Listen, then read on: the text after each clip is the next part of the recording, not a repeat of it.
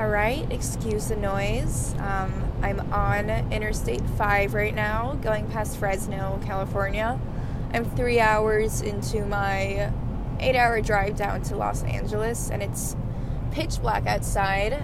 Um, yeah, bit of a longer drive than I thought, but it's nice. I can see all the stars right now. Um, before I got on Interstate 5, I was on this back road highway for a while and I was driving past this garlic farm for about an hour because I was stuck in bumper to bumper traffic and behind um, this herd of cows. Kind of a long story. Tonight has already felt like a fever dream, but hey, that's why driving is so fun. But, anyways, my car just like reeks of garlic now, which is interesting. I feel like you have this like perception of like, oh, back road driving, going past farms and strawberry fields forever.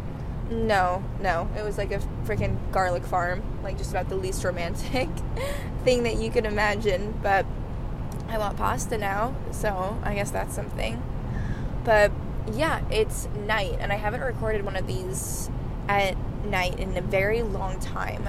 And I'm honestly kind of glad that I pushed this one back for today because I tend to choose very different songs at night, and I feel like I've kind of been getting in a very repetitive mindset for the songs I am choosing. So today's song is going to be Lazy Eye, uh, which is kind of a staple on all of my nighttime playlist. Driving, the New York I Love You one. I don't think it's on my David Bowie or Not Alone playlist, but it most definitely should be because it's very arena, kind of larger than life. It reminds me a bit of like the female version of Everlong by the Foo Fighters, but much better because I don't really like Everlong by the Foo Fighters, or the Foo Fighters for that matter. So, kind of a weak comparison, but I do really like this song. Um, it feels pretty cinematic, which is my go-to golden phrase for any nighttime song.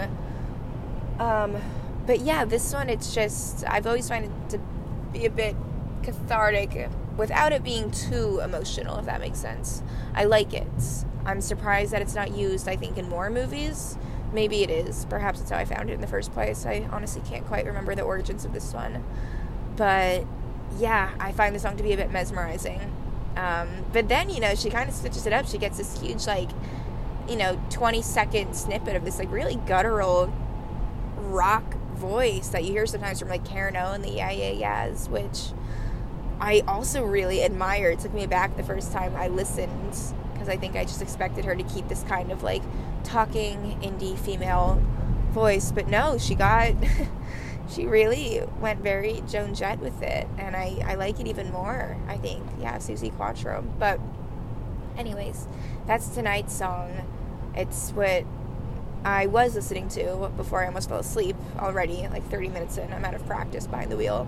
So now I'm just listening to podcast, but I'll probably switch over soon enough. Maybe after I get myself a Red Bull and, you know, some McDonald's fries, which I'm eyeing at every exit that I drive past. So, yeah, um, there's uh, there's today. Hope you enjoy.